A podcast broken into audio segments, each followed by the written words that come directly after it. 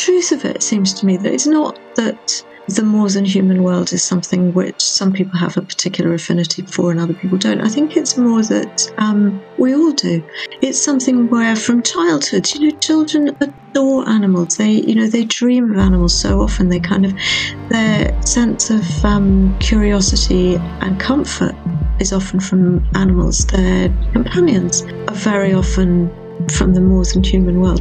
And I think, in a sense, that maybe that's part of the clue to why so many people lose it is because it's treated as if it's something that we grow out of, as if, you know, as if we move from that living, beautiful, welling up word of um, zest, of spirit, of vitality, as if we move out of that into this kind of concrete enclosed world. And that is what growing up is about, and that is what the so called real world is about. You're listening to the Spaceship Earth podcast with me, Dan Burgess.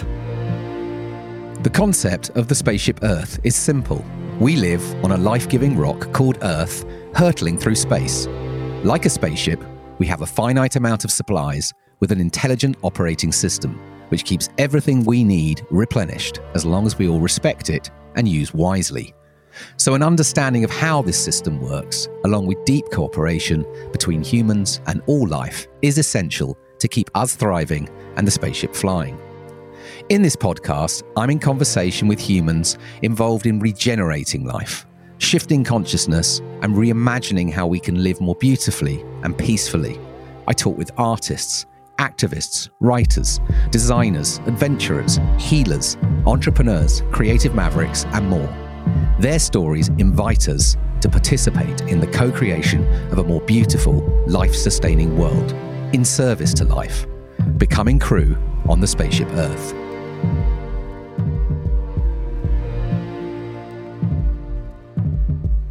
Hello, welcome to the show. This is Dan. Um, glad you could make it. Good to have you here.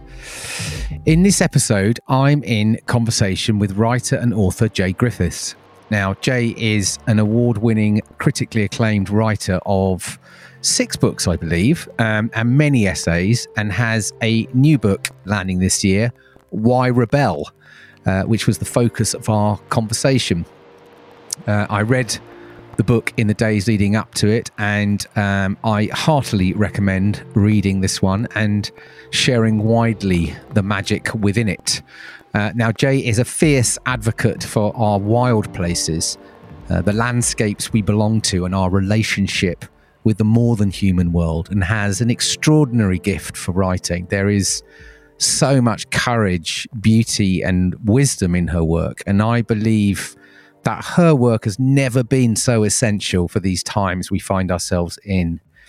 Um, now, this is a wide ranging conversation. We explore Jay's work, the new book through protest and rebellion, uh, our relationship uh, with the land, the climate and ecological emergency, uh, the grief of losing what we love, of power and fear, truth and lies, uh, of the young and the world we are leaving for them.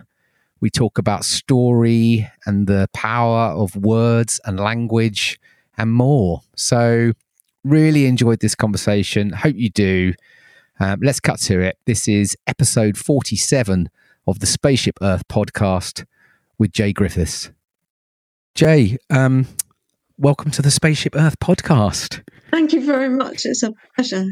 It's it's really great to have you here, and um, a real a real treat. I've been sort of, um, I think I've been following your uh, your work and your writing. Um, well, since I think Wild, an Elemental Journey, and then Kith, two books particularly that for me have were, were have had actually a huge impact actually on on on um, how I think about the world and as a as a parent as well with Kith, how I've thought about um, my relationship with with my children. But I'm yeah, really excited to be able to have this conversation um, with you.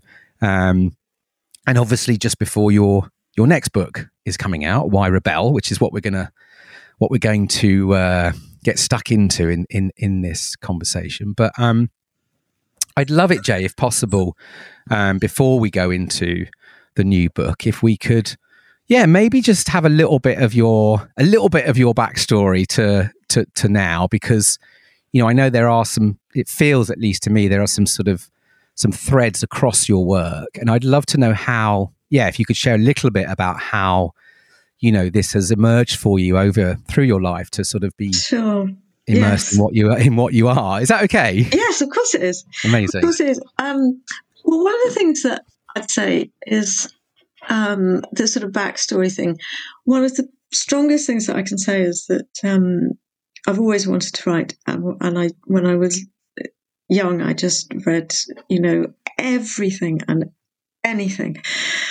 And then when I started writing, I, when I was in my twenties, started writing properly, and I um, had this vague feeling of kind of, as you say, threads, the things that that to me were really kind of um, alive, things that I was really curious about and wanted to follow. Um, what I didn't realize at the time was what you can realize in a writer's life, and in fact in all lives. Um, but it's it's it's very explicit in a writer's life how you start seeing how um, at 20 you can choose certain themes and ideas. At 30 those same ideas are there but they're kind of you know transmuted or they're you know the same things played in a different key. Um, so one of the things when i started out is that i was really moved by the road protests. Um, and partly that was because of the the um, the necessity to look after these beautiful landscapes that a lot of the roads were going through. But it was also because what I saw in the way that people were protesting was mm. something which was it was um, it was funny, it was fiery, it was also deeply, deeply spiritual, and I really do hate that word, but it was, mm. and it was this kind of pagan, vital, um, earthy sense of um, why it all mattered in in real depth. And suddenly, for the first time in my life, it was like I saw my politics and my religion in the same place. You know? mm. Um, so that was, you know, that was a very big early thread. And then, um, and then also um, indigenous cultures, because like many people, I've always been fascinated by indigenous cultures. But I'm very loath to kind of look at them and say, oh, you know, I'm going to take that little jewel and, you know, it's kind of dream catchers and quotes from Chief Seattle, and I'm just going to use it to, um, uh, you know, like a little salad on the side for the, you know, in the feast of my life. What I felt was that um, if I or we take from and use from and learn from and take medicine from um, indigenous cultures, then we have got to also absolutely recognize the um, the political facts of history, facts of exploitation, the you know the, the situations that are ongoing now in places like West Papua, where you know the kind of terrible slow genocide of indigenous Papuan people because they live in a land rich with resources, and so companies from the UK and Australia and America are making themselves fat off the, the resources, and um, Papuan people are killed for it. And so I think that you know those those early kind of things, a sense of politics and protest, but also a sense of the um, you know the beauty of it all, the poetry of it all. That you know that that um, indigenous cultures seem to so effortlessly achieve something which can be so rich and deep and powerful. Um, and um, and then also for me, I suppose it, it was that I am was and am very interested in the idea of freedom and um, freedom which can be the kernel of wildness um, and why we need wildness, and also freedom in the sense of um, um, the a refusal to be enclosed um, in land or in time. So those kinds of feelings, which were um, yes, as you say, I like that idea of kind of threads in in mm. you know in a writer's life because I suppose th- those are the things that came together. And you you've always had you know I guess which sits under all of this this this very very strong connection with the with the more than human world. So, you yes. know that's which I think is you know it obviously comes through in in a lot of your work and obviously you know when we think of of where we are now as a, as a species. Yes. But can you can you speak a little bit to that and because I think so many folks are. I think because you know, again, it feels like, and again, maybe with indigenous cultures, because there is that obviously very strong understanding of our place within within landscapes, yes. but uh, obviously in our sort of modern Western cultures, that's you know has disappeared for so many. And can you talk a little bit about your own yes. journeying there? Um, in, I suppose, in a way, what I feel is that it isn't something that the truth of it seems to me that it's not that um, the more than human world is something which some people have a particular affinity for and other people don't. I think it's more that um, we all do.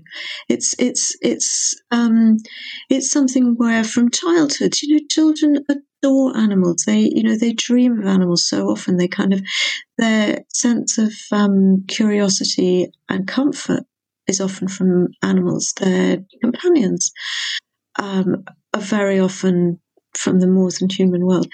And they're, you know, their kind of first fascinations. It's like, you, you know, kind of like tiny, tiny children in a street will point and say, Poppy, look, look, look. And you know, even even in the most urban of places, um, we have that from childhood. And I think, in a sense, that maybe that's part of the clue to why so many people lose it is because it's treated as if it's something that we grow out of, as if, you know, as if we move from that living, beautiful, um, welling upward of, um, of zest of spirit of vitality as if we move out of that into this kind of concrete enclosed world and that is what growing up is about and that is what the so-called real world is about.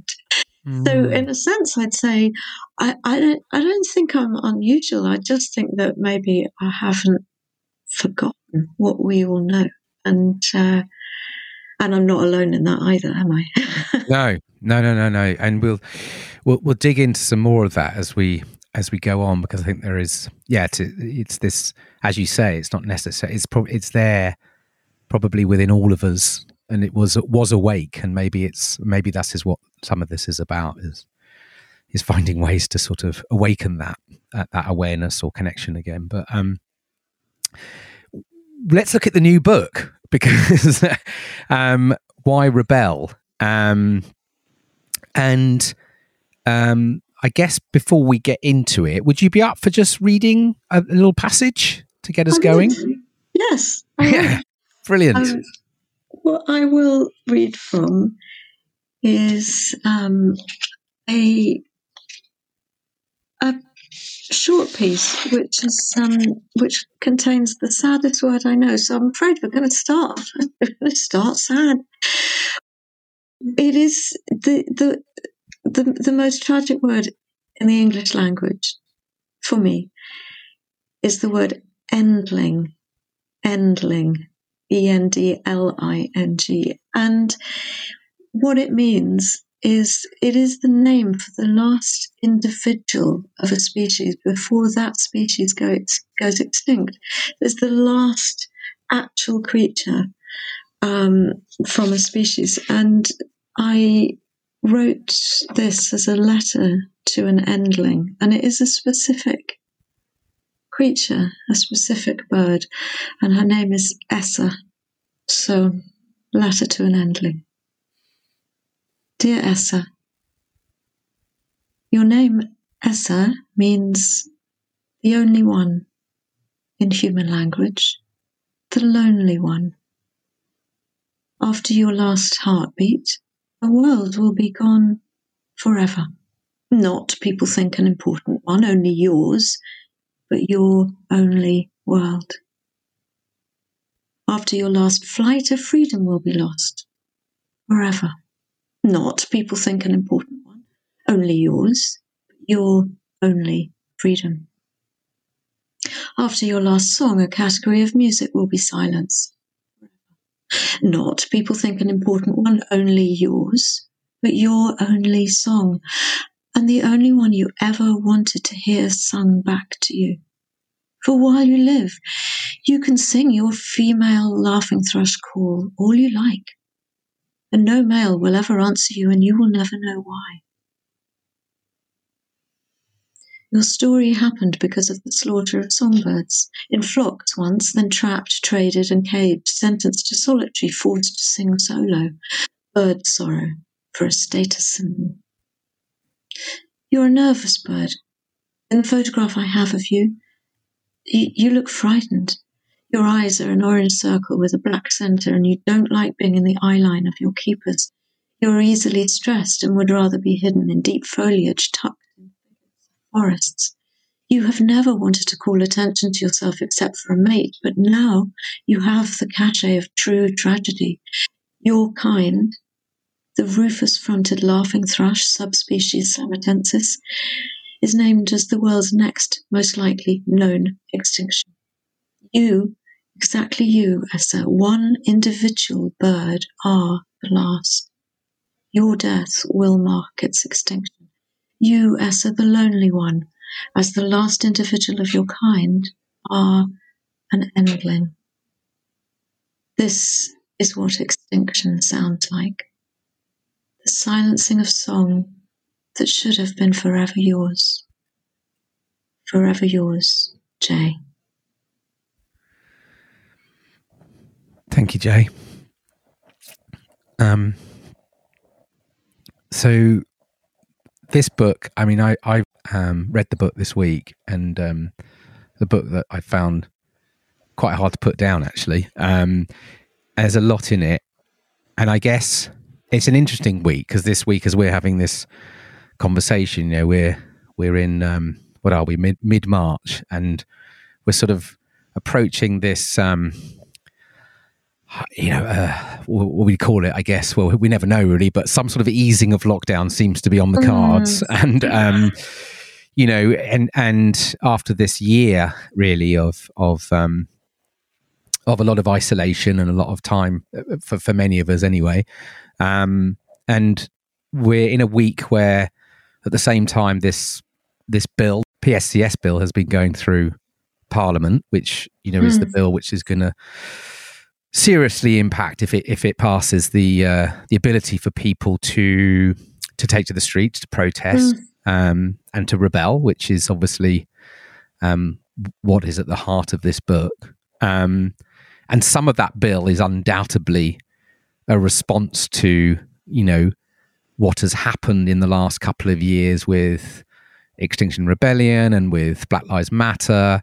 Um, you know, there's a lot of pressure on the sort of you know lifting the lid on the uncomfortable truths if you mm. like um, mm. around the climate and ecological crisis and systemic racism um, and so i guess you know the book is it's a very personal book to you and your journeying um, particularly your experiences in the book with um, extinction rebellion and your arrest in 2019 as part of that can we talk a little bit about yeah where the writing of this how it emerged for you Yes, um, I have to start off by saying is that the um, this this bill that pretty much criminalises will criminalise all forms of protest is, um, needless to say, absolutely disgraceful, disgusting, embarrassing.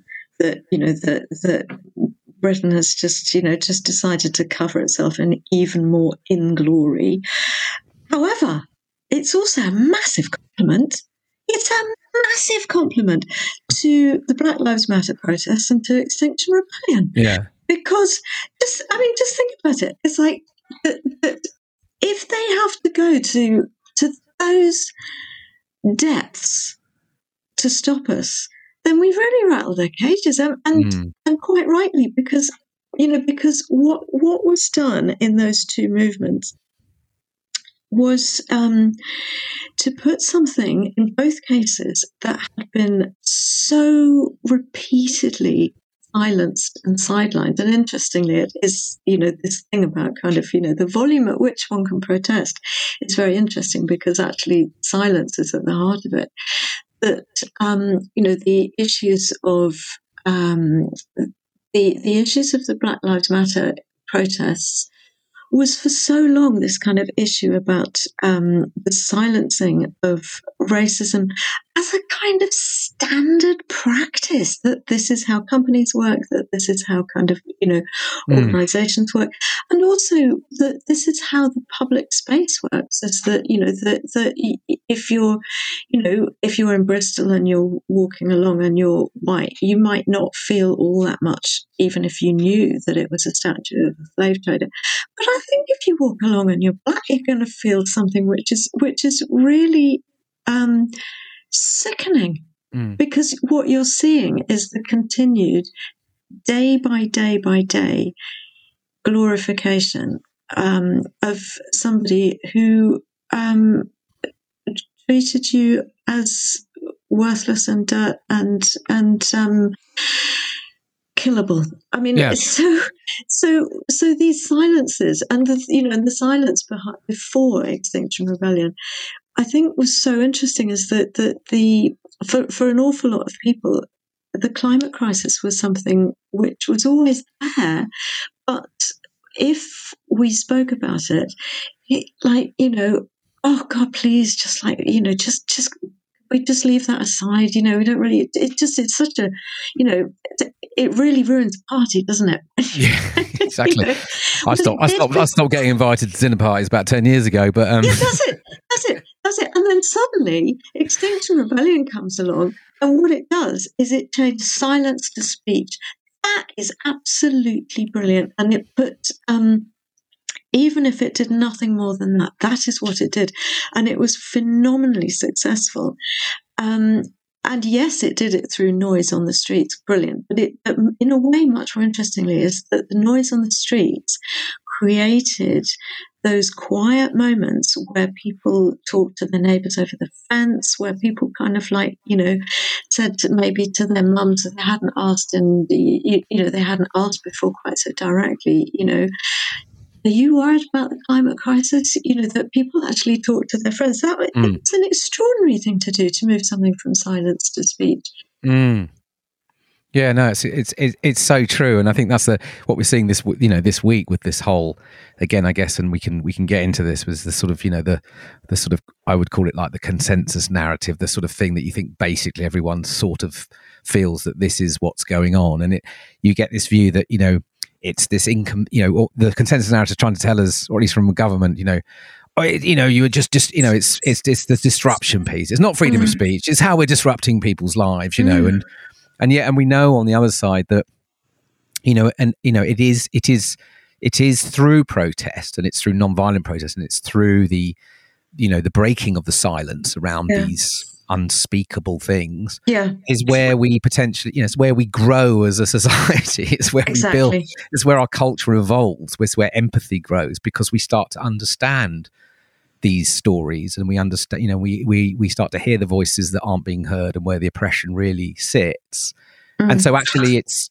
how can it not be anything but but a, but a but positive but you know but but but but part of a healing you know part of the mix if you like of how yeah. we how we develop as sort of empathic creatures you know and yeah. and but it's but it's but it's you know the story is you know the narrative says it doesn't want to allow that and i guess because it, it reveals so much about you know it reveals so much of the of the oppression and the and the, maybe the dark side of the machine that so many of us are unaware of um mm-hmm. so it's it's yeah it's such it's such a sort of um i don't know it's it's it's there's it's it's there's a lot of complexity isn't there to sort of protest and there's mm. a lot because it's actually doing so many things maybe but it's often seen as very much either you know you're either a protester or you know mm. or you don't do that kind of thing whereas actually it's sort of it's a critical sort of behavior for for uh, for any civilization to evolve yeah. um, But um, so just, I mean, I yeah, take me, to, take. Let's go back to go go go back to the book. Why now and why rebel and what was, I mean, obviously, I know why now, but you know what I mean. But where where the where the book came from because you were, you know, it's a it's a it's a, it's an extraordinary book, and I mean, it finishes with you in in a in a prison cell, and then and then in a court. Um, but it, it weaves through a whole journey of of you know a view of a system, a view of the natural world. There's so much in it. Um, can you give us a bit of share a little bit of of the the process of this book?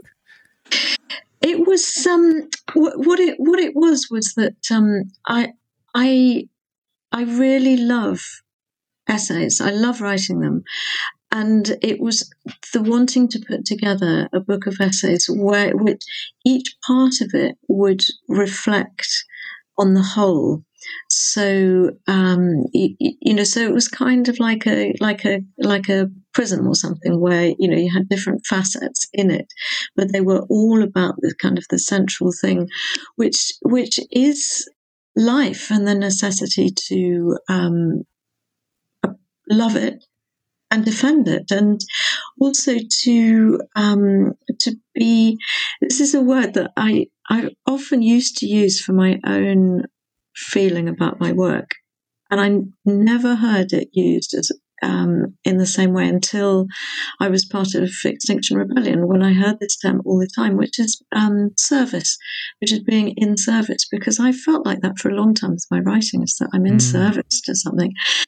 And in Extinction Rebellion, it, I heard that word everywhere, and it's that term, and it's a very, um, you know, it's kind of like honor and chivalry. These these these very ancient ideas of ways of relating to um, this earth that is mother to us all. It was also in a very practical way. It was that uh, I um, I had a friend who went to a festival about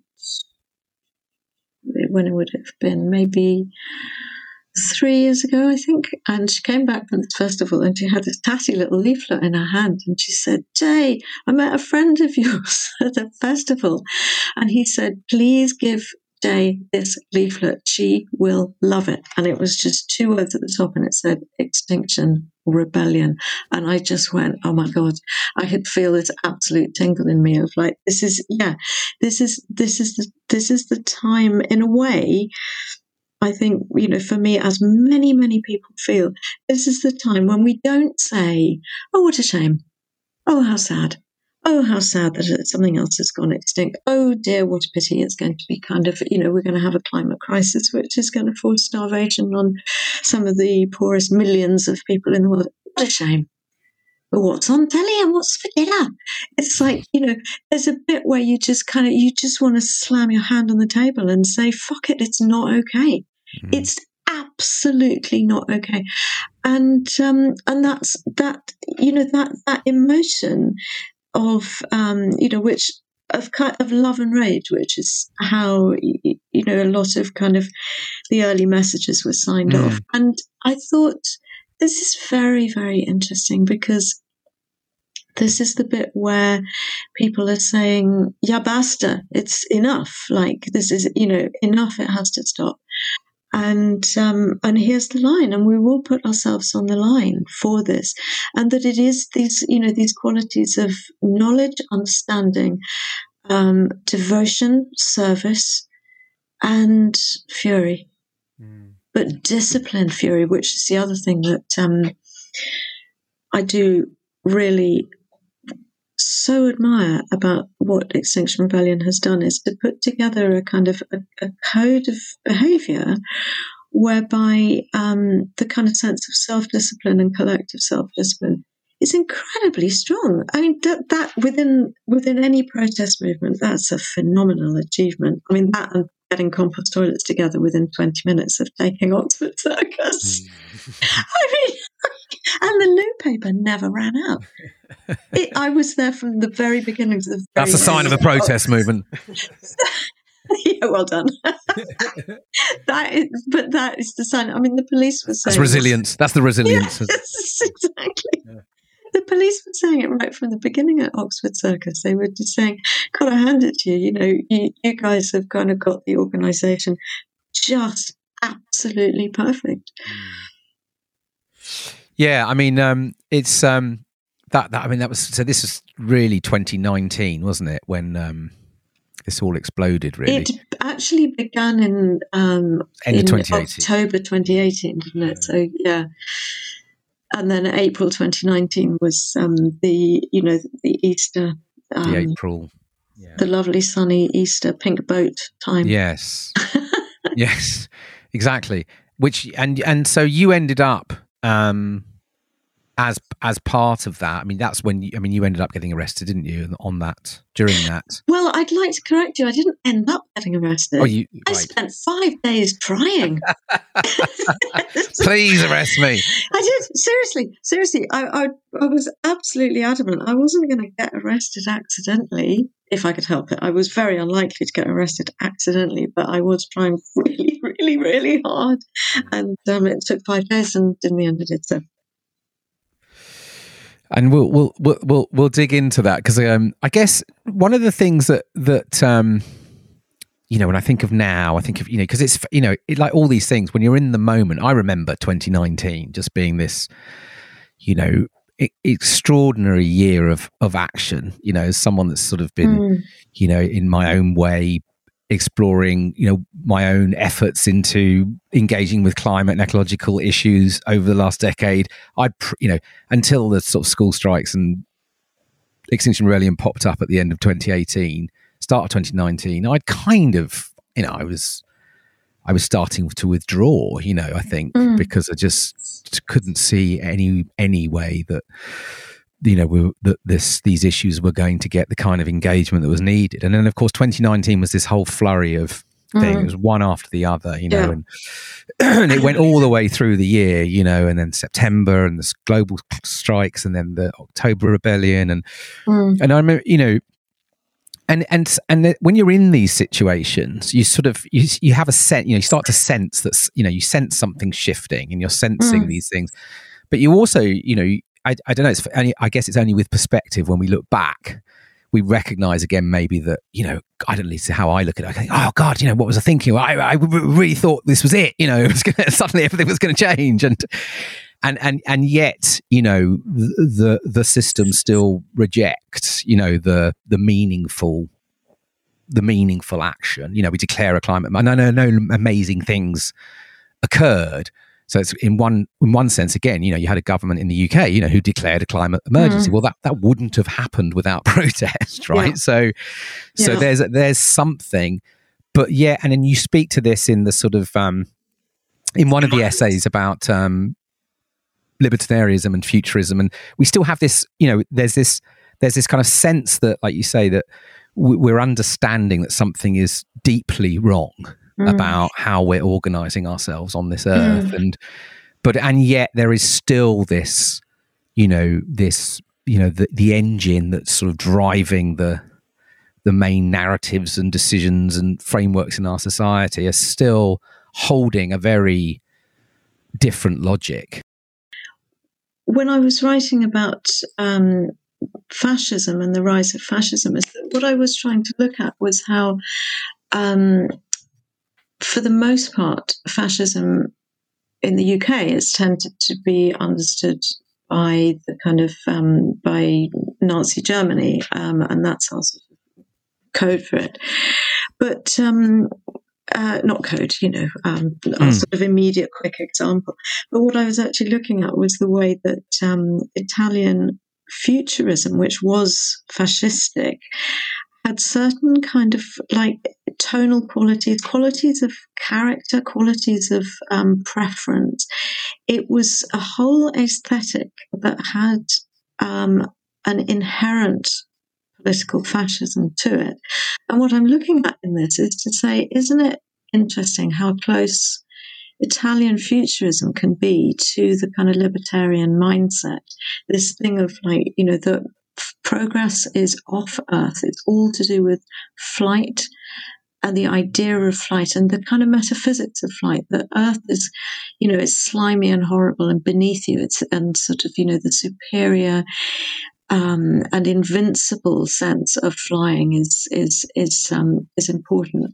That obviously has kind of climate overtones. And then also that um, one of the things that libertarianism has done is to um, enjoy, and in fact to um, to propel hate speech for its own sake into the public arena, which uh, you know, which they claim they always claim it's for the sake of free speech, but in fact, it's kind of you know its major use um, hate speech is to silence others and then claim that they are being silenced. And so what I was looking at was this kind of this rise of what is tonally fascistic.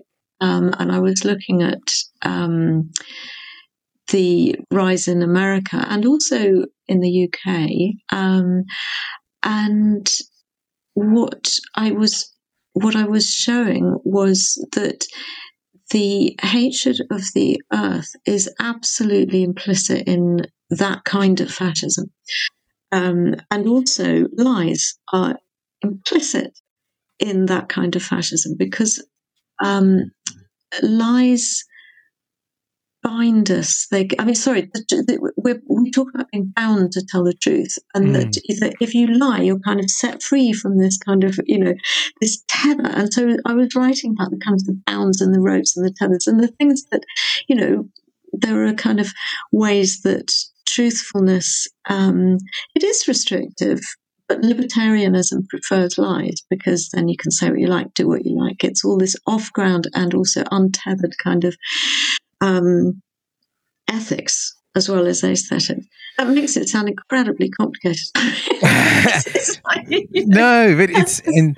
I mean, and and I think that the the lies and the the truth piece again is like watching so you know just i think of this as a you know i've sort of seen this as you know as a dad watching this play out over the last few years with you know youngish kids and seeing how you know we have you know leaders you know people these people in power mm. who who lie you know just lie and and and then in, when you as a child you know you're again, I mean, you, you, you I think you uh, frame this in the book as you know, truth is central to ordinary, decent human values. I think, as yes. you say it, and it, and it is as kids, you know, every, you know, be, telling the truth and being, you know, it's a, it's a big deal. You yeah. know, it's like it's, it's a, it's how we sort of create, a, you know, how do we create trust, right? I guess yeah. they're the same, the same word, right? But it's uh, and so when you when you take something like truth and and it becomes therefore you know a, a, it, you know your your your your leaders are are are able to clearly lie and children are mm. seeing mm. this and hearing this around them mm. um, it strikes me as just again just extraordinary that we we collectively en mass don't seem to feel like it's an issue i don't know maybe mm. we do and again maybe this is the the the the the the, the, um, the cunningness of the system. But I, I'm it's it is bonkers to me that that truth, you know, that li- that lying has become acceptable. Let's say. It's, um, yeah, and it's, yeah. It's, in, it's it's it's unbelievably dangerous. Yeah. It's um that because because what you do is that you seize power over other people um, because you know you're lying and they don't know. And but even but but it's it's like when you've got rulers like Trump and Johnson who lie routinely, is that um, one of the things that it does is it elicits in people a kind of you know a very dangerous apathy, which is to say you know or cynicism, which promotes mm.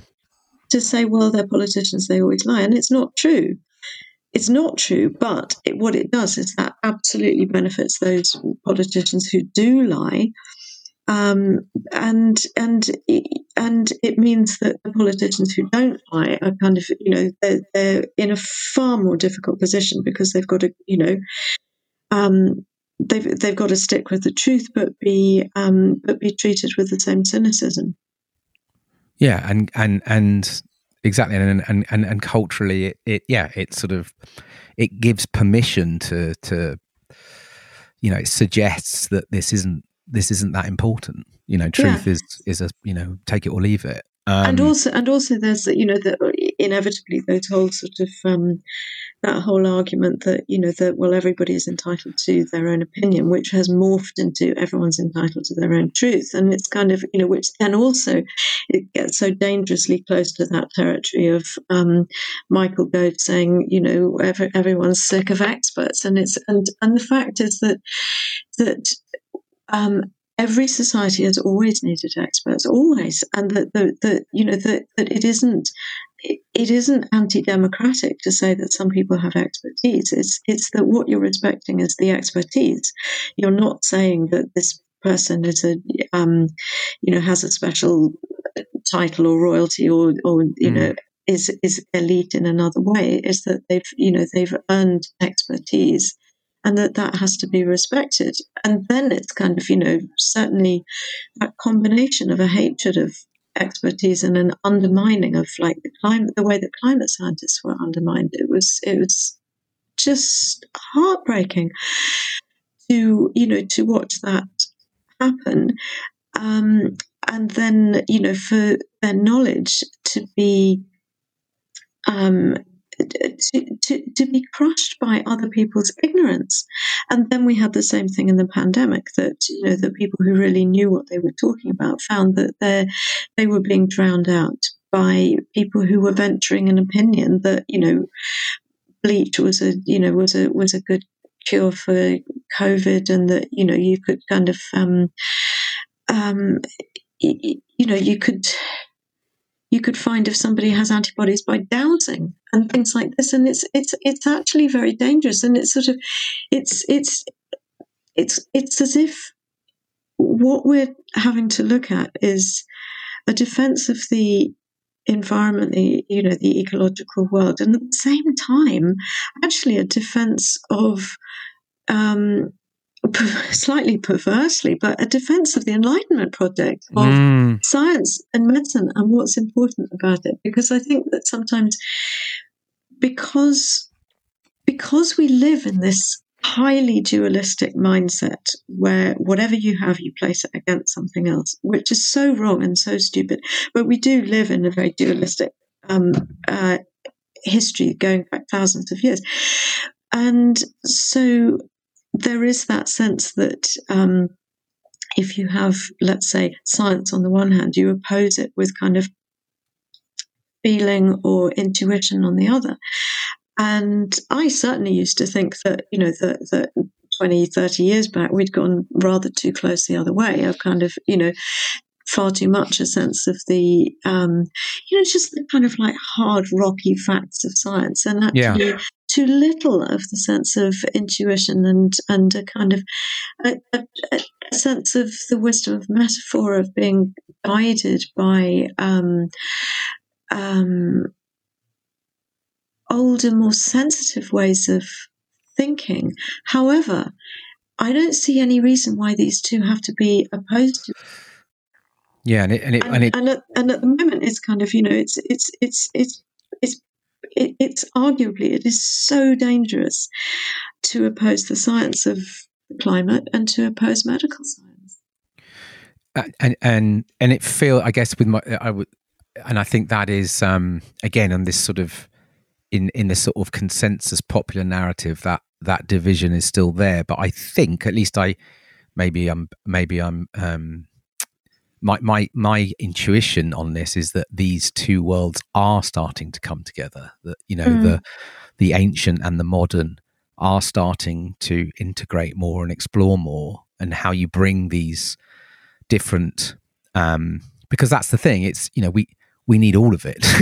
we need the yeah. diversity of these different ways of knowing and understanding the world um, yeah. to to actually come together. Versus you know the like you know we say in the, in this dominant culture of of again trying to divide you know it's always you know whereas actually i think we're looking at, at, at, sort of bringing these it feels to me at least anyway that you know the the scale of the the complexity of what we're sort of facing into is that you you you you would want this really rich, diverse, ancient and modern yeah. sort of integrate, you know, combination of, yeah. of, of ways of, of knowing and knowledge and learning and, and insight um, yeah. to be working together. Um, it's also because that's how the you know that's that's what really fits the brain, isn't it? Yeah. you know that we've got brains which are amazing at doing things like kind of you know um, accounting, analyzing, and sort of and you know thinking in terms of of um, of um, facts and objects, and have brains which are kind of rich with imagination and nuance and music. Yeah, and and yeah, exactly, and all this kind of like sort of ancient sort of sensory technologies that we're sort of able to kind of you know feel and know and sense as well as mm. You know process through the mind so yeah I, I, think that's right can we just i wanted to talk a little bit about um which i think speaks to a little bit of this but just children and the young um mm. generally um it seems to me anyways that there's there's often been a theme in your work um, um, you know, sort of exploring or or, or or understanding or seeking to understand more that perspective mm. of the mm. young and the relationship between um, you know younger and older whether that's human and non-human. Uh, and you've spent a lot of time um, observing um, indigenous cultures and their relationships um, with children and the non-human world. And you you mention um, you, you, talk of the young uh, quite a bit in Why Rebel, um, and there's this li- there's this line that you say like each generation is is given two things. One is the gift of the world, and the other is the duty of keeping it safe for those to come. Mm. Um, and you say the contract is broken and it's happening in our watch. But when I when I sort of look at all these different you know these these different crises that we're you know that are everywhere and they're interconnected, it feels to me often, more often than not, now it's the young that mm. are trying to raise the alarm bells. Yeah. You know, and so I find, and it's sort of the young taking responsibility, and that to me feels quite peculiar. It's, yes. It makes me feel a bit shameful. Um, yes. So I just don't know whether you could share any of what you know what you've learned or, or understood about maybe that might help us understand more and, and, listen more to the young and act on their behalf because it feels like we've lost we've sort of lost this sense of responsibility I completely agree. I think that's I think that's really well put. I think it's I think it's incredibly disturbing um, for adults, and I think it's far more disturbing for young people because um, you know because when you're young and you're stepping into the world, is that the whole you know that the whole sort of um, um, the entire kind of fact of being young, the entire process of growing up is that that you are the ones who are looked after and sheltered and protected by people who are older.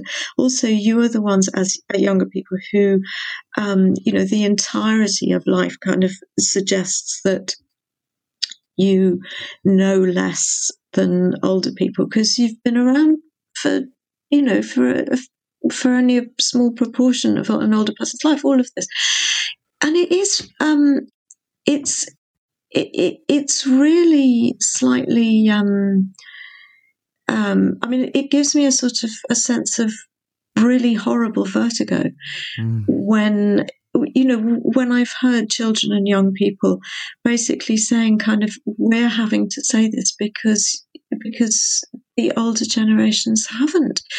It's really painful, and and and I think for young people, I, you know, I don't want to speak for them because um, by any stretch of the imagination, I'm not young, but it's mm-hmm. uh, but the thing is that that um, it's terrifying. I think for them not only to have to face um, the realities, but also to have to face the incredible kind of psychological and social difficulties of saying to the entire older generation, "You fucked this up for us." That's a that's a really big thing for young people to you know to have to say and to have to think about when the bulk of what they're you know that they're, they're having to navigate I mean, personally, I find it heartbreaking. I know enough kids, and I love kids in general enough to. I find it absolutely heartbreaking that they have to pay for an education in a way that puts them financially, you know, in debt for mm. decades. So many young people can't afford a house. This is elementary. It's in the Human Rights Act to be to, to have housing. It's in the Human Rights Act, but they're priced out because too many people have um, have got too much property and um, and it's and it's unshared. Too many people have second homes, and I don't, you know, I don't mean that rudely about individuals, but collectively, it's not fair for anybody to have a second home before everybody has a first home. So, and then you know, and then children and young people are growing up into a world where they um, they know the set of crises of the crisis of the climate, the crisis of the soil. You know, how many harvests are there left in the soil because it's being depleted and eroded at such a rate? And so, you know, in their personal lives, but also in their, you know, the, the, the more than personal lives, the, you know, the kind of set of externals going out, out, out from a person right out into the world. It's a crisis of the seas. It's a, you know, and and to cap it all, we're going to tell them to shut up about it. It's that it's it's it's so wrong. It's mm. such it's such a wrong that we're doing, and um, you know I think it'll end up you know in a few decades. I think there will be court cases. I think there will be kind of criminal trials for people who um, who on their watch both in terms of you know leaders within industry and also in fact leaders within the press who saw what was going on and knew the truth and decided it was more entertaining to run with stories that were false. So um, yeah, I think um, I think it will be very difficult, and at the moment, it's heartbreaking. Mm.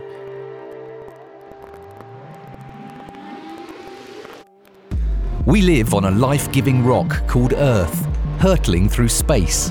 How bonkers is that? You're listening to the Spaceship Earth podcast.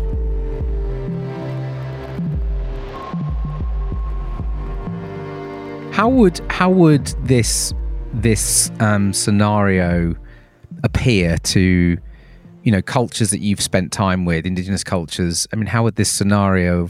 You know, I know it's you know you can't obviously just compare and contrast but this idea of of um you know an elder population you know literally destroying the conditions for for the future for the younger how would that sort of play out in in terms of what your you know what you can take from your yes, experience i think what i'd say first of all is um i don't um i don't ever want to speak for either an Indigenous society or Indigenous cultures in general, apart from in very specific ways.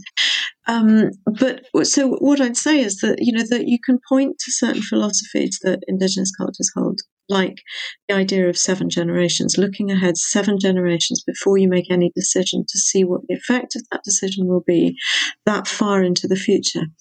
Um, there's also the kind of the famous idea of who speaks for wolf that in um, Native American culture, and you, you, know, you can bet your bottom dollar it wouldn't have been only in Native American cultures, but just everywhere, is that sense of who speaks for this animal, that animal, this bird, that, you know, this rock, that river, because in that beautiful word, um, to be not just democratic, but ecocratic, mm. that, that it's necessary to think of the personhood of um, everyone um, and everything involved. And as you say, that kind of, I think that um, I, I, don't think you have to be an Indigenous person or um, or even really to have spent much time in Indigenous cultures to feel the sense of the absolute wrongness of people who are elders. Um, you know, chucking the children in the fire first. You know what I mean? It's kind of it it it it, it offends our human sensibilities as well as you know as well as I'm sure it would offend any kind of um, you know any self-respecting society, and this isn't one. because and I guess you know, as I say, if, for me, it's it brings up and actually reading the book as well.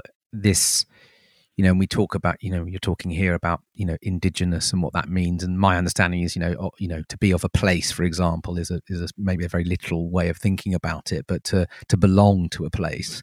And mm. I I you know when i look to you know my own experiences of growing up in in this country in england um, mm. and i've found it very disorienting you know as i've got mm. older and i look back I'm making more sense of my life as I, you know, as one, one thing I'm finding as I'm getting older, I can make more sense of, of what, what came, of what, yeah, hurrah at last. Uh, oh, okay. That's maybe what was going on then. But, um, but I, but I've, I would call it disorienting. I, have always felt, yeah.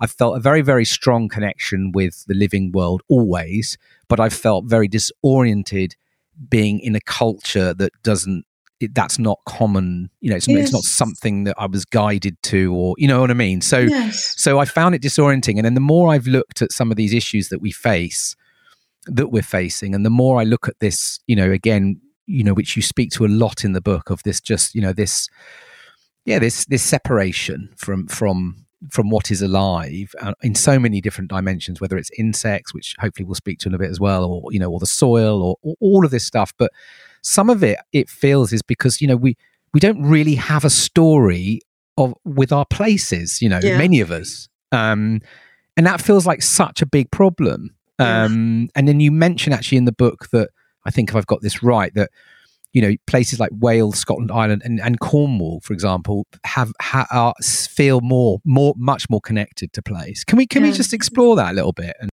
I mean, some of this is like really, it, it's kind of bitter ancient politics, which is that um, the um, the the laws of the enclosures cancel the commons. So for so many years, people could feel that they might have their own small patch, which was like a you know a, um, virtually a kind of self-sufficient peasant class, peasant in the best sense of the word.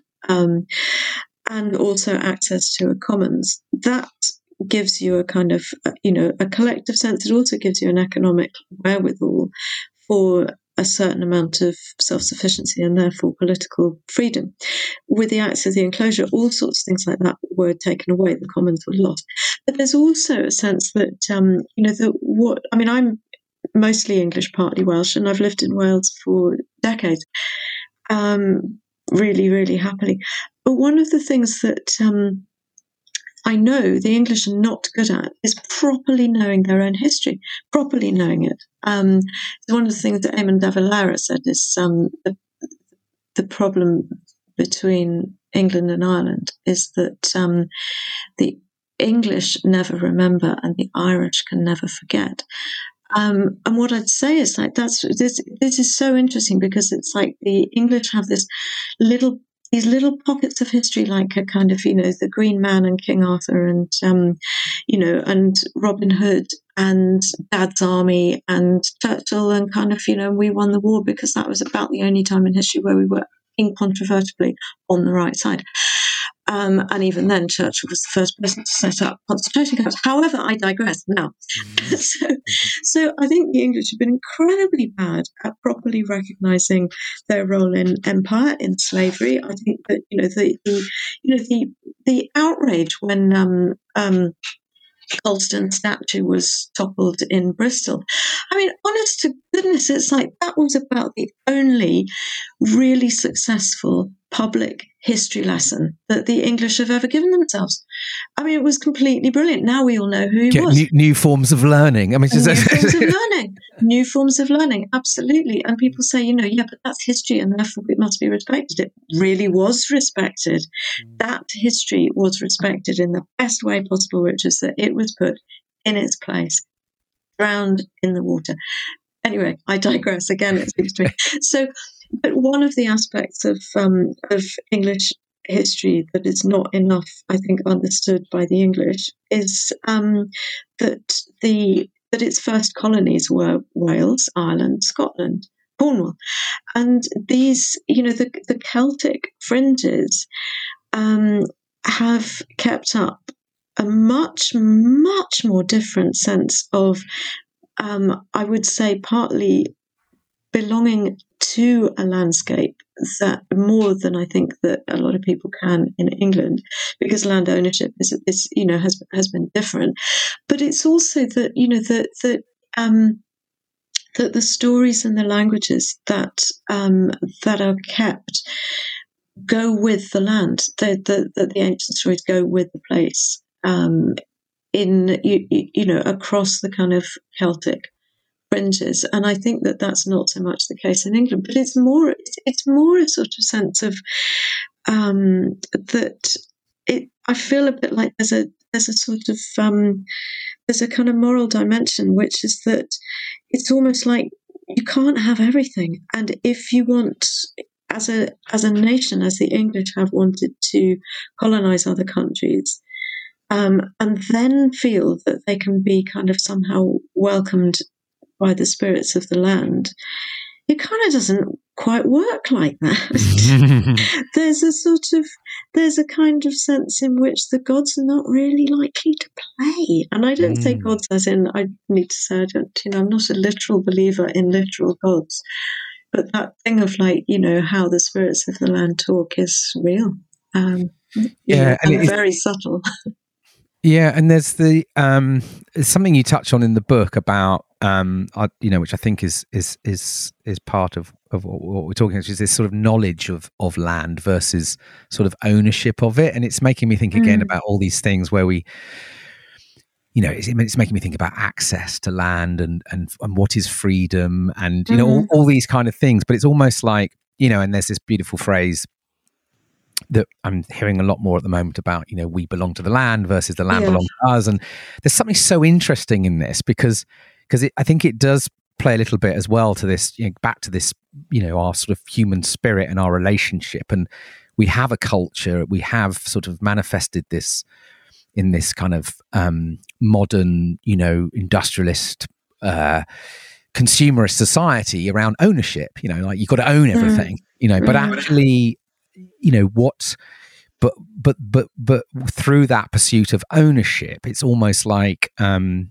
the sacrifice of connection and and knowledge and i mean knowledge in mm. different ways of knowing you know of, mm. of and and it's very interesting me when it, when we think of that with this because i do i do sense that you know without without opening up access to, to mm. landscape mm. um in all its forms and and because that feels like a bit that feels like you know part of this world we're trying to bring on to sort of you know to to stop the chaos you know to prevent as much of the chaos that's baked in coming you know that mm. to get into relationship with the land but also as people you know to, mm. to, to sort of you know fill our spirits again with with connection it feels like that that access that knowledge that connection is going to be mm. so important um yeah.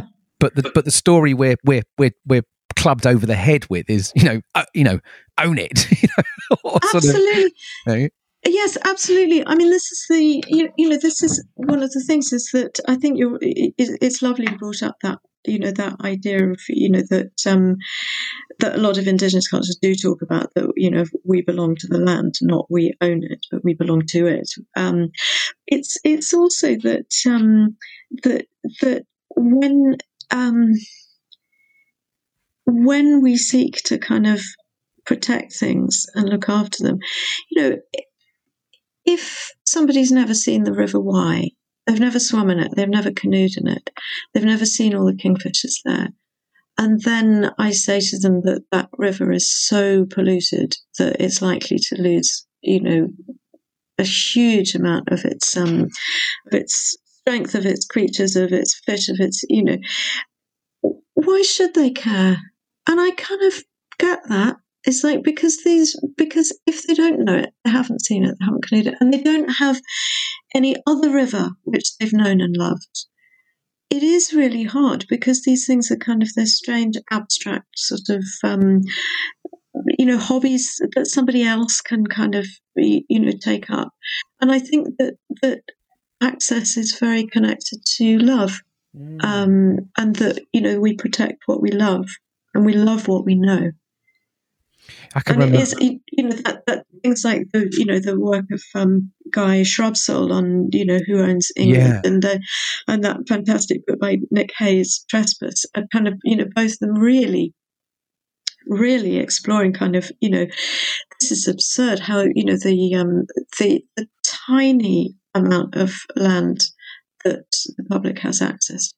Painful. Yeah, I, remember once when my son was quite young. We were we were trying to fish on um, uh, I can't remember what river it was, somewhere in Devon. But anyway, you know, with all these private sections, and he was so confused as to how the, how you couldn't fish on this river because it was private, like this whole Yeah. concept.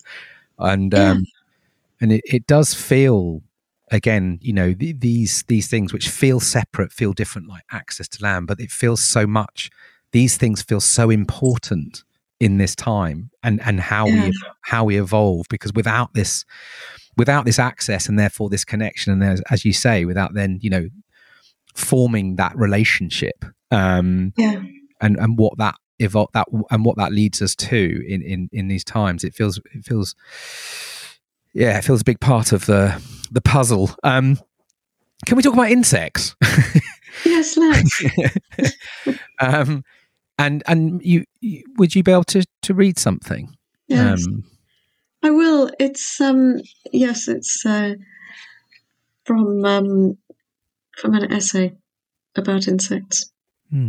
Imagine if our food were brought to us by dedicated and almost invisible angels.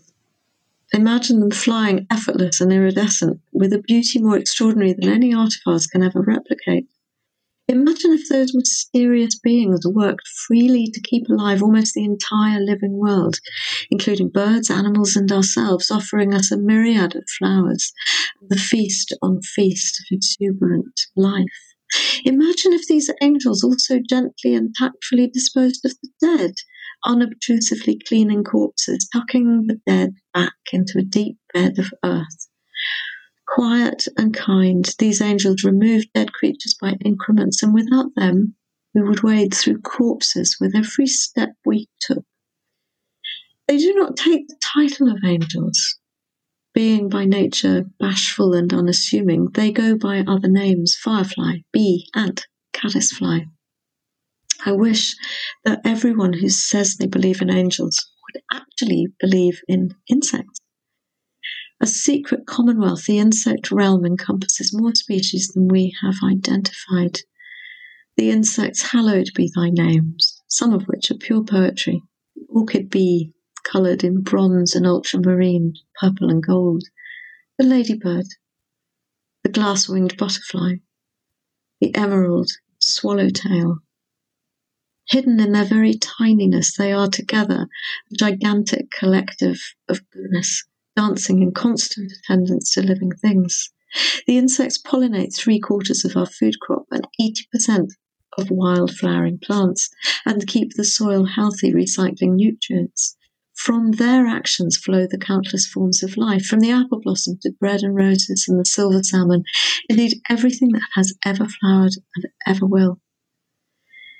Imagining a world without wings fills me with inconsolable sorrow. A wren, hungry and songless, a swift dropping to its death, the air emptied of life. Without insects and birds, we rob ourselves of all that flight represents the wings of mind, the flight of imagination, that mother of empathy.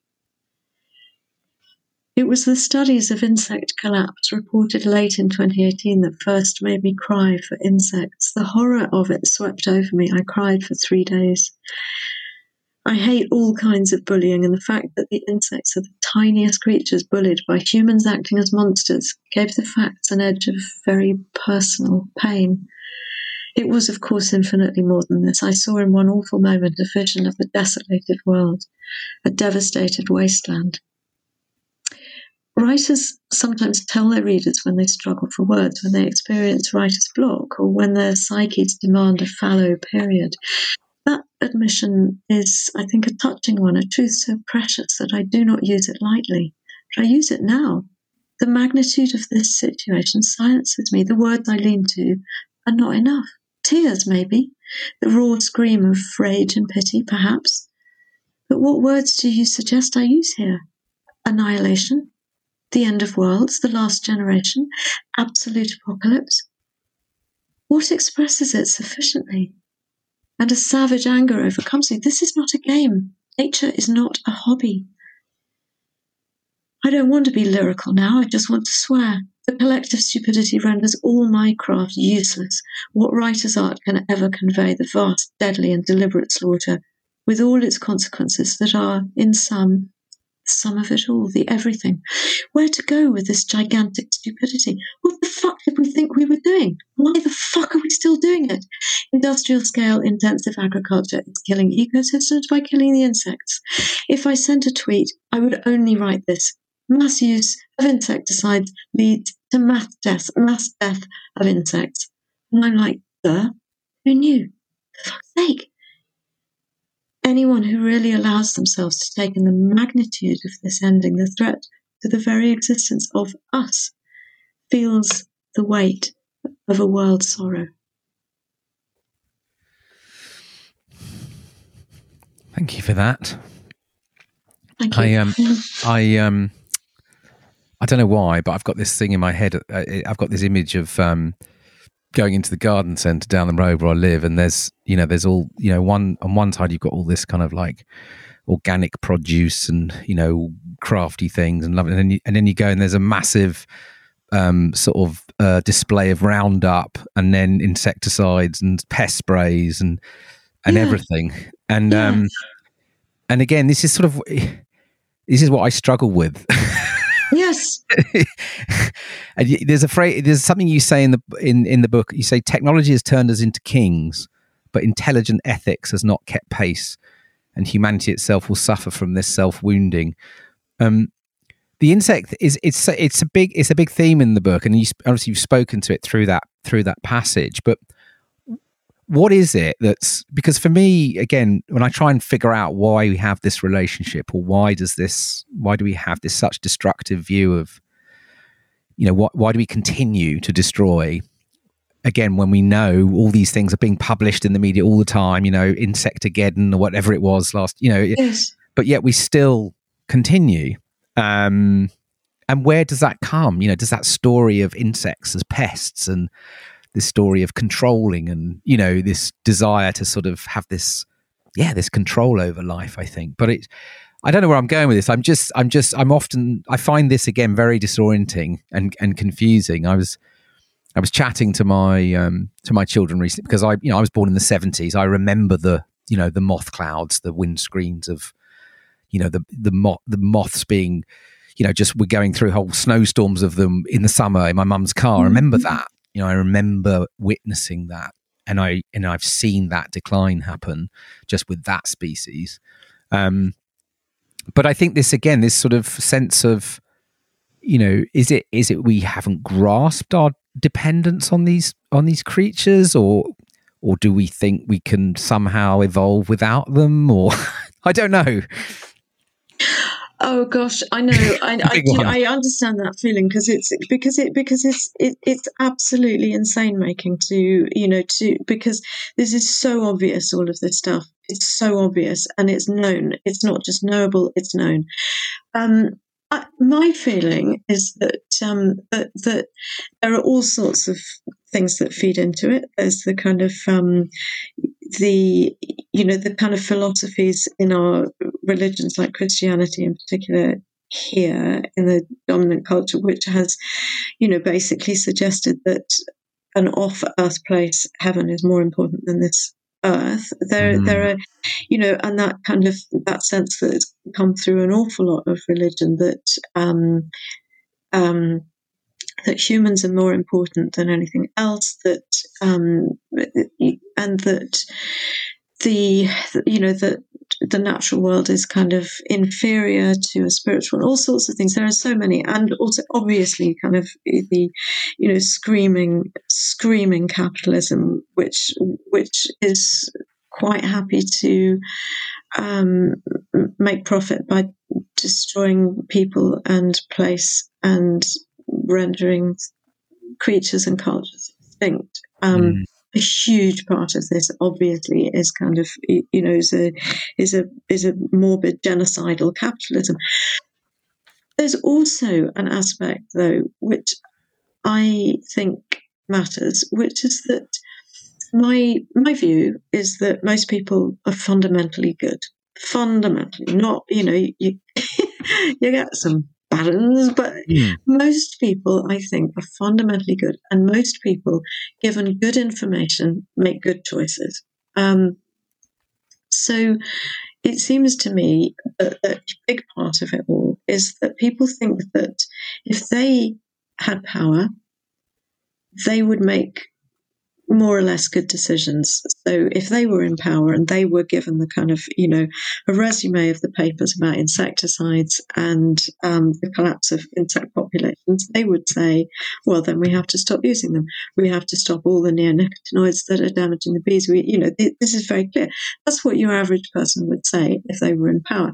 And I think that your average person thinks, therefore, that the people who are in power are doing the will, same. Would do the same, would be making more or less good decisions. And so most people going into your garden centre, as it were, down the road, they um, it's it, it's almost as if that um, I think most people feel that the powers that be collectively would not allow a situation where we are actually killing the kind of you know the the the earth that we depend on because they wouldn't do it. Do you know what I mean? Mm. Um, this is probably kind of coming at it all a bit kind of you know strangely, but but but I think that you know. I think most people could not believe the stupidity with which those in charge are acting because they wouldn't act so recklessly and so stupidly. It's it, yeah, and there's there's there's a lot here which is um again I think you you know you're you're exploring in the book. So for me, there's what what's coming up for me here again is stories, is language, is the stories we tell ourselves, and the, mm. the stories that we hear in our in our in our world, whether it's you know media or through our education, what you know, there's multiple ways we're receiving these stories about that relationship to the to the land, to the non-human world, the story of insects, you know, our, our relation. A lot of it, um, and you talk a bit about again, and even just how um, you know, you talk about I can't remember how you phrase it, but like the the coldness of some of the language as well that we mm. use, mm. like you know, pollution and ecosystem services and species mm. decline and sort yeah. of intense and I, and and I and I wonder, um, and I think you mentioned this idea of this need for words of the heart, and mm-hmm. and, and it feels to me that part of this rebellion is a rebellion of language and story, yes. and you know. Yes, yes. Some I read I read this line somewhere. I can't remember who said it, but it, I thought it was very important. Is that it's basically that you know history changes, not when somebody comes along who argues better, but when somebody comes along who speaks differently. Mm. And that, I think, is what Extinction Rebellion did speak differently. That's also what I think that the kind of, you know, the Black Lives Matter was doing. That's what um, the, um, you know, the school strikes for climate were doing. There is a sense in which kind of people are um, speaking differently, and that that has to be listened to. I think it's also that you know that that that let's. I mean, if you take something like the climate crisis, is that the first communications about it were through scientists who, quite rightly, gave the information in a very dispassionate way. You know, these are graphs, they're figures, they're kind of, you know, they would interpret it very calmly, very slowly. They wouldn't cry, they wouldn't rage and the uh, and the, the difficulty it seems to me is that something about that that tone and that register of communication, which was exactly right for scientists to use talking about science, exactly right. I fault them not at all. It's what they should have done. However, it seems to me that it was then up to many, many other people in society, particularly through the media as messengers, to take that and not try and ape the register of cold clinical science, but to speak about it in absolutely human ways, direct, you know, with shock, with tears, with fear. These, you know, these these absolutely real um, responses from the human heart. Yeah, And I love it. You, you use this phrase: "The job of a writer is to be a good messenger for others, even if it is difficult." Mm. And it sort of feels that that is the, you know, because there's a lot of, I mean, a lot of my work is ex- it explores the sort of the call for artists and and and and and and those of creativity to to step more intentionally into into service right now, yeah. and and often that's tricky, you know, with our own art and our own expressions and our own creativity and but it does feel that there is you know there is you know there is this this this calling if you like or it feels yeah. that there is um I don't know what you what you what you you know you you speak a little bit to that in in the book um and you talk a lot obviously about that the artist and the shaman and and you know there's something always about this the insight that those can bring in back into community and I feel like that's part of what this is about as well. I think I think this is I think this is a time which is um, where there is there is there is such an awful inter inter intersection of so many crises. You know, political crises, race, crises of truth, you know, all the things that we've been talking yeah. about and the climate crisis behind it all. That that I think it, it um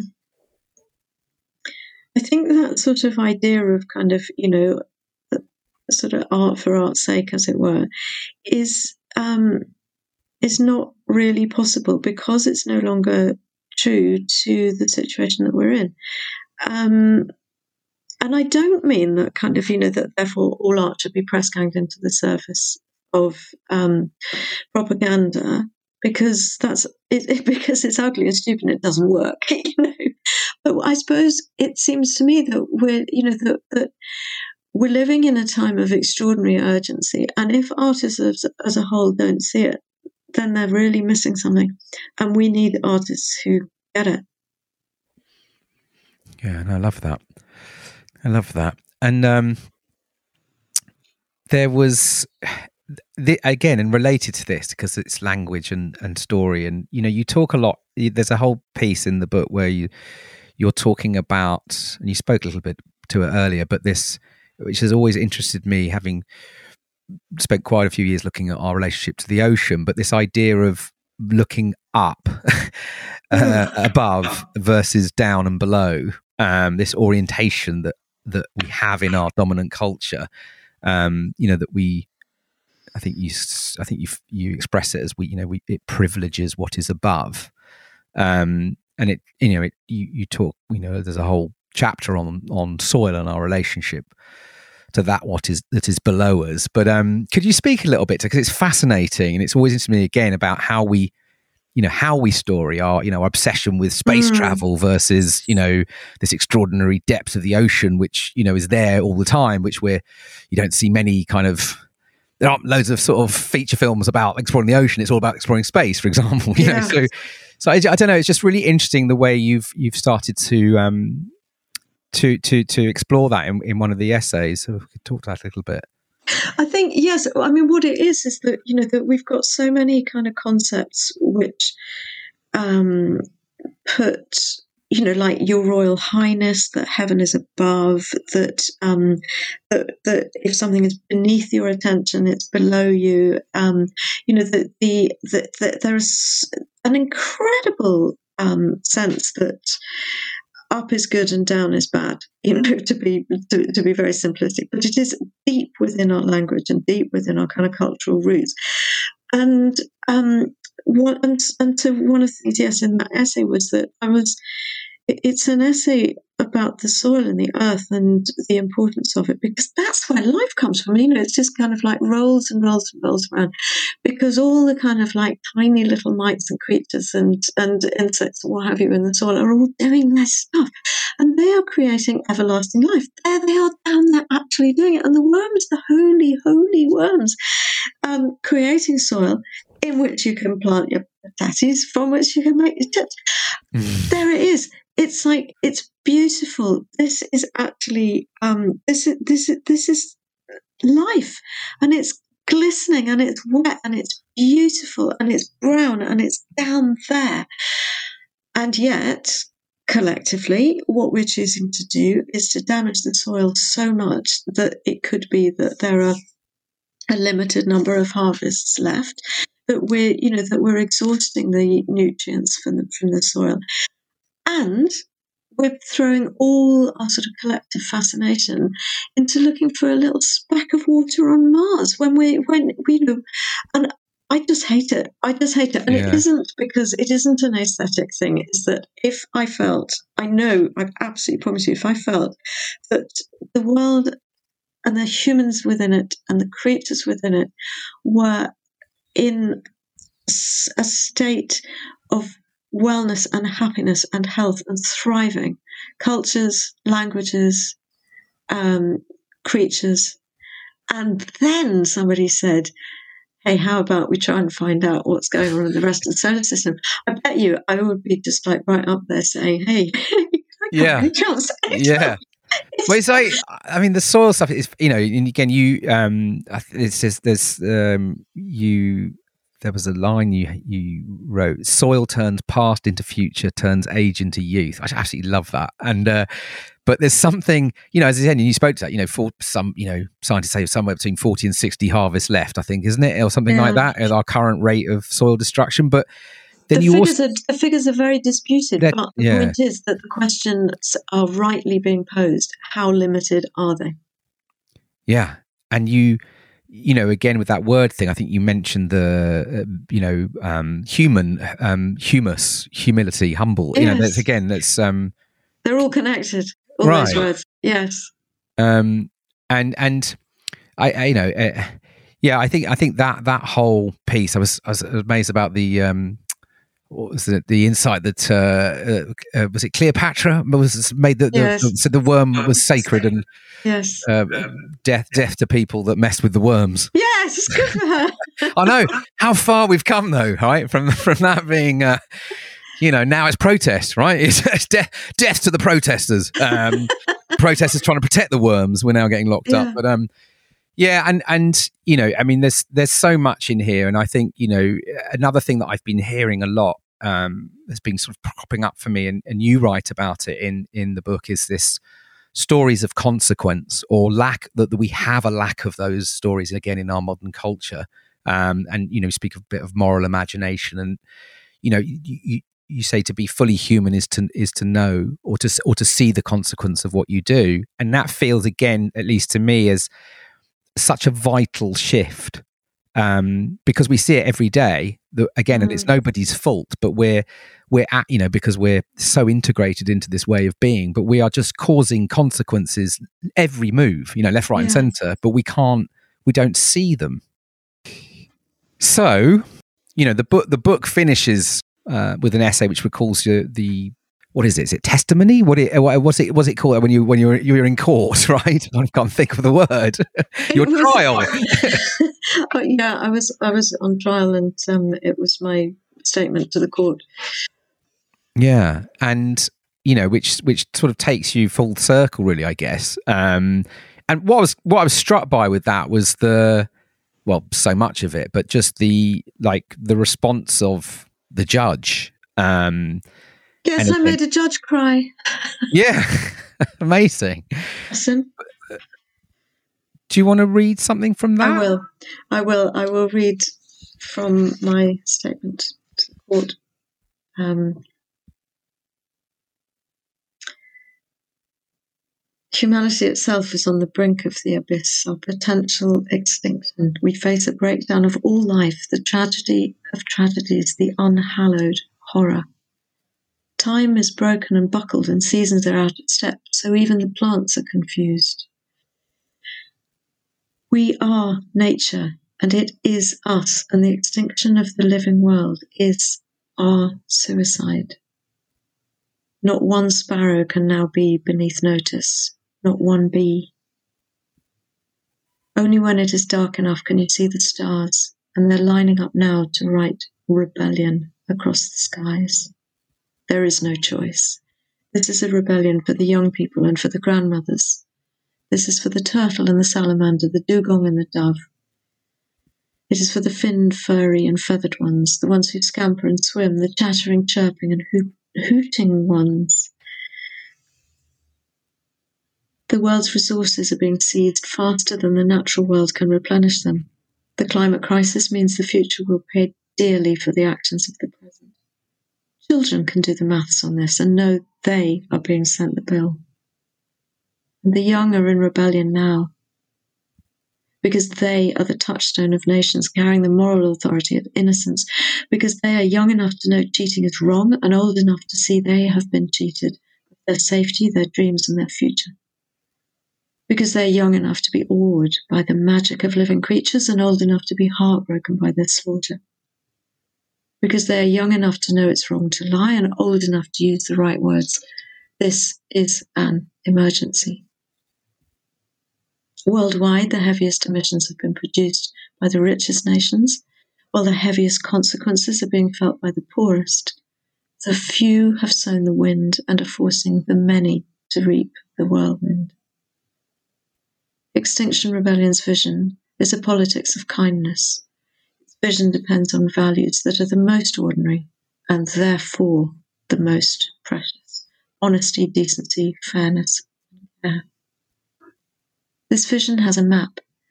It is the map of the human heart, believing in unflinching truth, reckless beauty, and audacious love, knowing that life is worth more than money, and that there is nothing greater, nothing more important, nothing more sacred than protecting the spirit deep within all life. XR has a rallying cry. This is life in rebellion for life.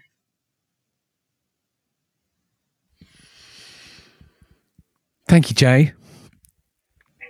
My pleasure.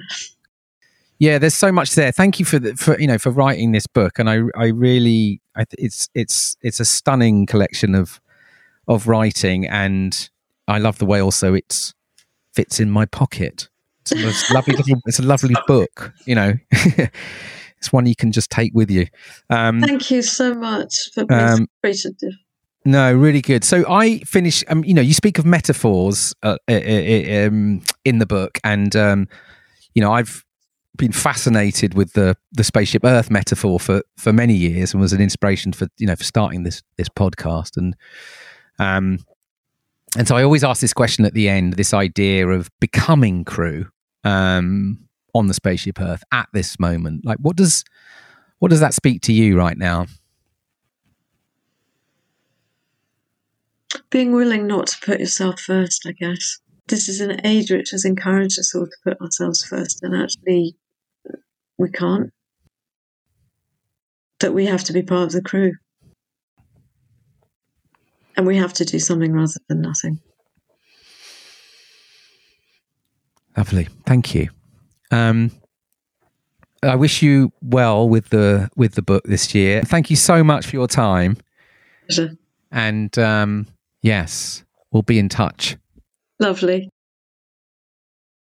So I hope you enjoyed that conversation with Jay. Um, a remarkable human being, Jay, and yes, so much in this book, uh, Why Rebel, that speaks to these times. Um, I'm really left with this feeling of um, the need for courage to speak up um, the need for care in the language, words, and story that come uh, come from my mouth um, of responsibility to the young, and I, you know, it's making me want to commit to regenerating what I can of of the soil and insects uh, and life in my little patch of the spaceship Earth.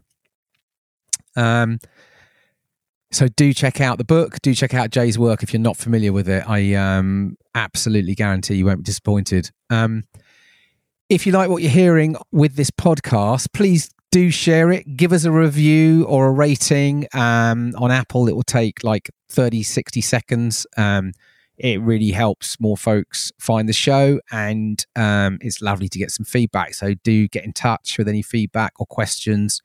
It's amazing to hear from you. Um, if you want to know more on what's coming up with the podcast, um, other writing, um, sign up to the monthly newsletter via the spaceship.earth. I'm going to play out with a track. Uh, it's by the Waterboys. Um, it was recorded in the process of making the epic album This Is the Sea, which was released in 1985, though it didn't actually make it onto that album, but was released as part of the remastered version in 2004. It's called The Waves. Until next time, peace and out.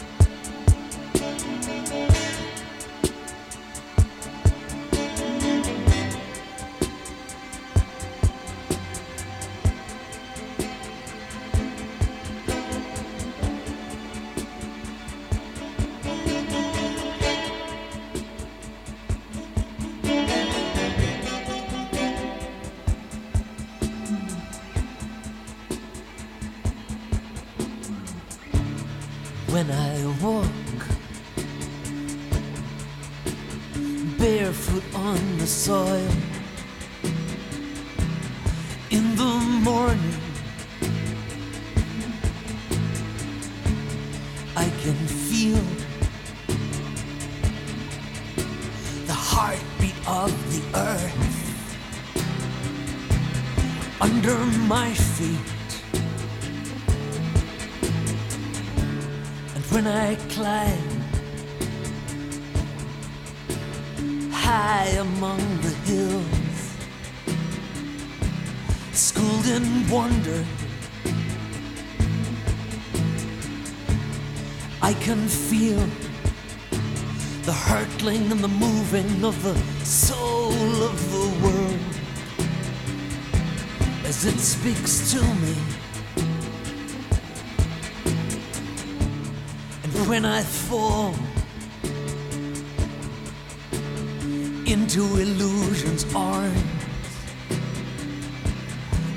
Under darkness,